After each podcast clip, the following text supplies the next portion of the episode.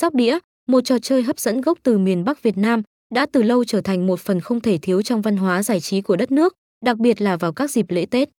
Chỉ cần sẵn có một số dụng cụ cơ bản như bát, đĩa và bốn đồng xu, người chơi đã có thể tham gia vào trò chơi này. Khi trải nghiệm sóc đĩa, nhiều hội viên có thể tham gia cùng một lúc, thêm vào đó là có nhiều cửa cược khác nhau. Tỷ lệ thưởng ở mỗi cửa cũng có sự chênh lệch nhất định, cửa càng khó trúng thì tiền thưởng càng cao. Đây cũng chính là lý do sản phẩm xanh chín này thu hút đông đảo hội viên trải nghiệm, với phiên bản trực tuyến người chơi có thể tham gia bất cứ khi nào mà mình muốn.